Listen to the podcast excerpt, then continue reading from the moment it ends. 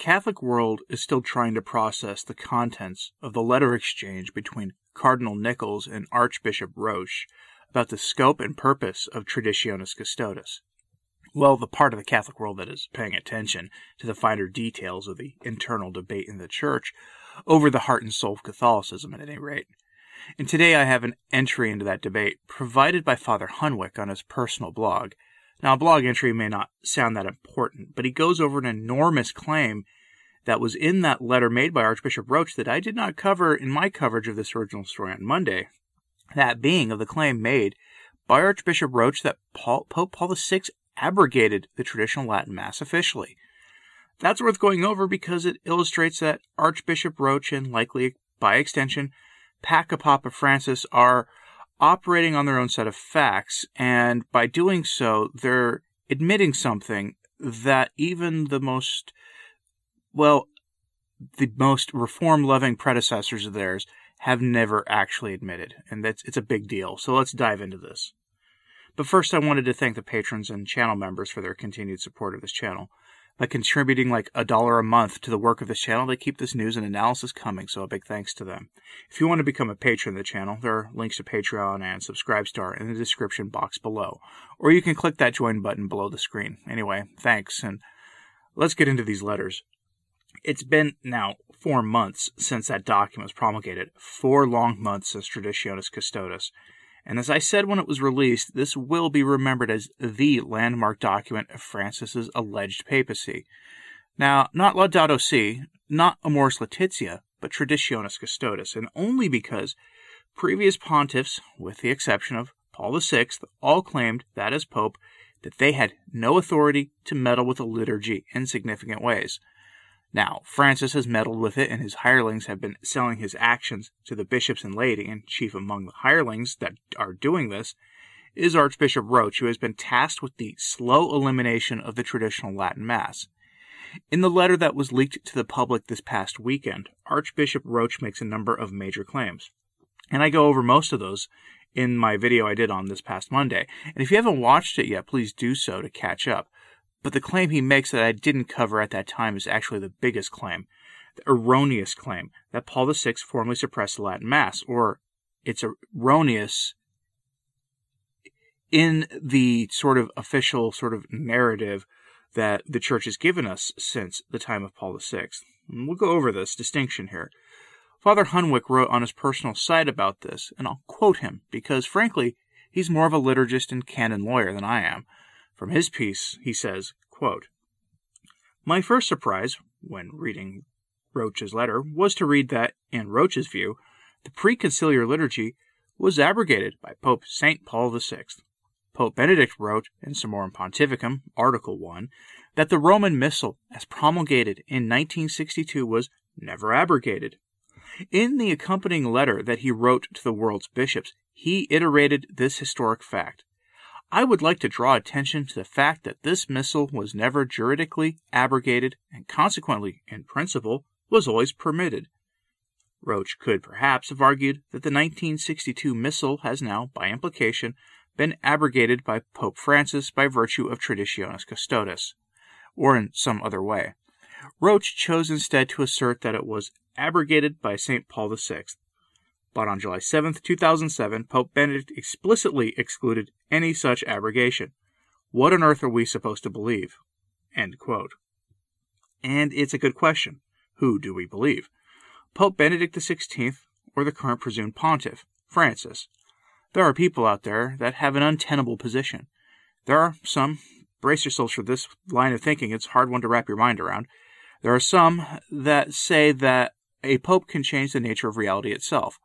They do this by claiming that when a pope says something, it's true.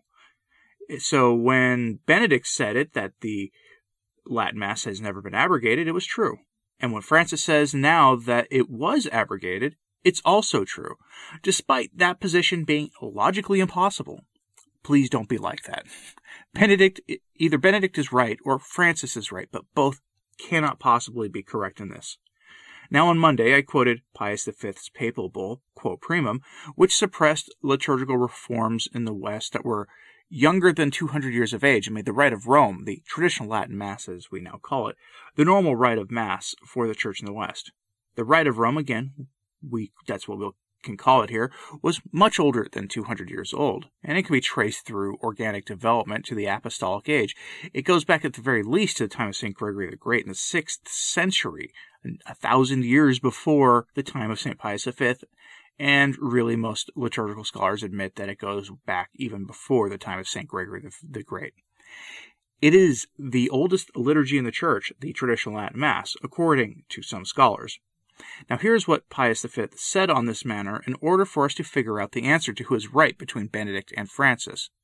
Quote, Furthermore, by these presents, this law, in virtue of our apostolic authority, we grant and concede in perpetuity that, for the chanting or reading of the Mass in any church whatsoever, this missal is hereafter to be followed absolutely, without any scruple of conscience or fear of incurring any penalty, judgment, or censure, and may freely and lawfully be used. Nor are superiors, administrators, canons, chaplains, and other secular priests or religious, or whatever title designated, obliged to celebrate the Mass otherwise than as enjoined by us. We likewise declare and ordain that no one whatsoever is forced or coerced to alter this missal, and that this present document cannot be revoked or modified, but remain always valid and retain its full force, notwithstanding the previous constitutions and decrees of the Holy See as well as any general or special constitutions, or edicts of provincial or synodal councils, and notwithstanding the practice and custom of the aforesaid churches, established by long and immemorial prescription, except, however, if more than 200 years standing. In other words, the normative, or, to use modern language here, ordinary form of the Mass in the Roman Rite, according to St. Pius V, was what we now call the traditional Latin Mass, and that declaration had infallible sounding language contained in it in the form of anathemization of any figure of any rank in the Church who tries to end the Latin Mass. Papal infallibility was was a dogma before it was declared by Vatican I. That's just how things go. Now, this all brings us back to Father Hunwicke. He goes on to say that Roche could claim that Francis abrogated the traditional Latin Mass, which might be a dicey issue for him because, according to Quo Primum, all involved would anathematize themselves if, if Quo Primum is to be believed, which is an admission that the powers in Rome probably would never make, nor would any of the more mainstream critics of Francis make that either. I'm glad I'm not one of those, to be honest with you. That will simply never happen. But after saying that Roche could make that claim, we get this from the priest. Quote, if Pope Benedict's clear statement, made twice, that 1962 was not abrogated by St. Paul VI, can be trashed like this by a mere curial official, it is clear that definitive statements by the present Pope can also as easily be trashed, or even more easily trashed. My words above treat what really is but a canonical detail, but there is a dogma here as well. Benedict XVI wrote in that letter to the bishops in the history of the liturgy, there is growth and progress, but no rupture. What earlier generations held as sacred remains sacred and great for us too, and it cannot be all of a sudden entirely forbidden or even considered harmful. He was, in fact, reiterating the teaching he gave when he was prefect of the Congregation for the Doctrine of the Faith. After the Second Vatican Council, the impression arose that the Pope could really do anything in liturgical matters, especially if he were acting on the mandate of an ecumenical council. Eventually, the idea of the givenness of the liturgy, the fact that one cannot do with it what one will, faded from the public consciousness of the West. In fact, the First Vatican Council had in no way defined the Pope as an absolute monarch. On the contrary, it presented him as a guarantor of obedience to the revealed word. The Pope's authority is bound to the tradition of faith. This is something we must all understand, since the definition of the dogma of papal infallibility most Catholics have fundamentally misunderstood what it even means. The Pope is not an oracle, and he is certainly not the embodiment of the Church itself. He has no more right to tinker with the deposit of the faith than either do you or I. The vast majority of the popes in history understood this. The saints, along with the great sinners of papal history, and everyone in between. Even Alexander VI was not guilty of trying to change the deposit of the faith, and he is often regarded as the worst pope in the history of the Church. Infallibility is a strictly limited faculty of the Pope, and it does not permit the Pope to redefine the faith. But the but the, here we go. The priest continues. And he gives us this quote. And this is in line with the decree by which St. Pius V promulgated his 1570 edition of the Roman Missal.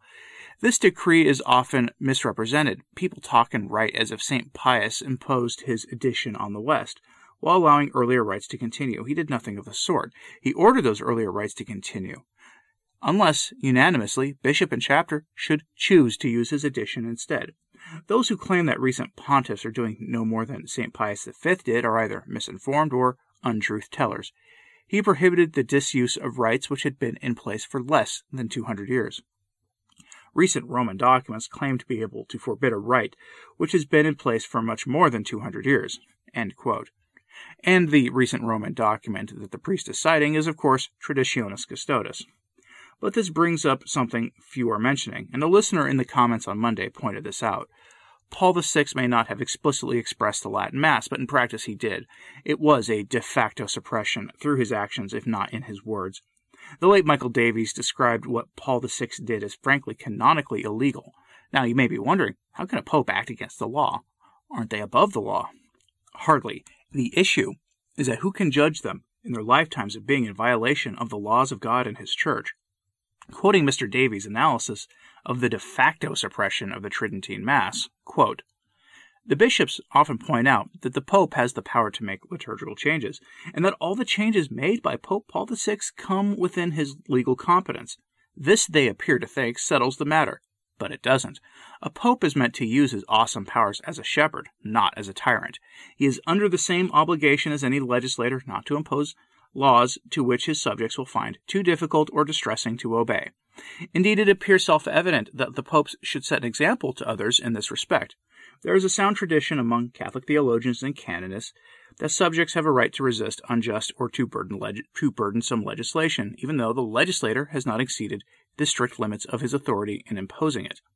The problem faced by the Vatican, as a result of the widespread support for the Tridentine Mass, was that it had condoned its almost universal suppression without giving formal and binding legal sanction to this suppression. And furthermore, this illegal suppression has been given support in documents emanating from the Sacred Congregation for Divine Worship. There is no doubt at all that Pope John Paul II was sympathetic to those who, while recognizing authority, wished to utilize the Tridentine Mass. Pope Paul VI was much less sympathetic, due no doubt to the fact that he considered his personal credibility to be bound up closely with the alleged success of the reform. The unhappy pontiff maintained right up to his death that the post conciliar liturgical reform had been a pastoral triumph, bringing immense spiritual benefits to the faithful, though marred here and there by a few unauthorized excesses. By the way, does Paul VI's thinking there sound familiar to you? Because it should. That's what we've been told now for five decades. Benedict XVI once said that the liturgy is not the plaything of the popes. He was right, and Mr. Davies was right. But was Archbishop Roche correct in saying the Latin Mass was suppressed by Paul VI? Yes. Paul VI did it illicitly, but he did suppress it. That is the all the accounts of that period of church history. The accounts of those who lived through that experience attest to that.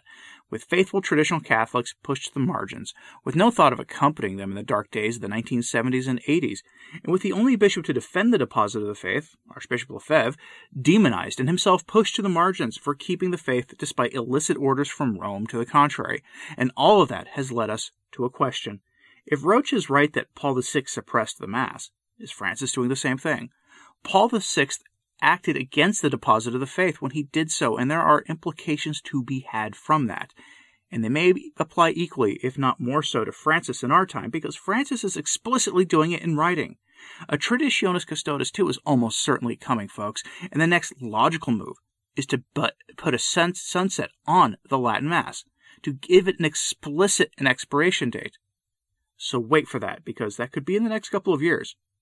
Perhaps that expiration date will be 2030, since that seems to be a big year for the henchmen of the Leviathan that Francis is just so enamored with. Now, if you'd like to read the article from Father Hunwicke for yourself or the Michael Davies piece, I have them linked in my show notes at returntotradition.org.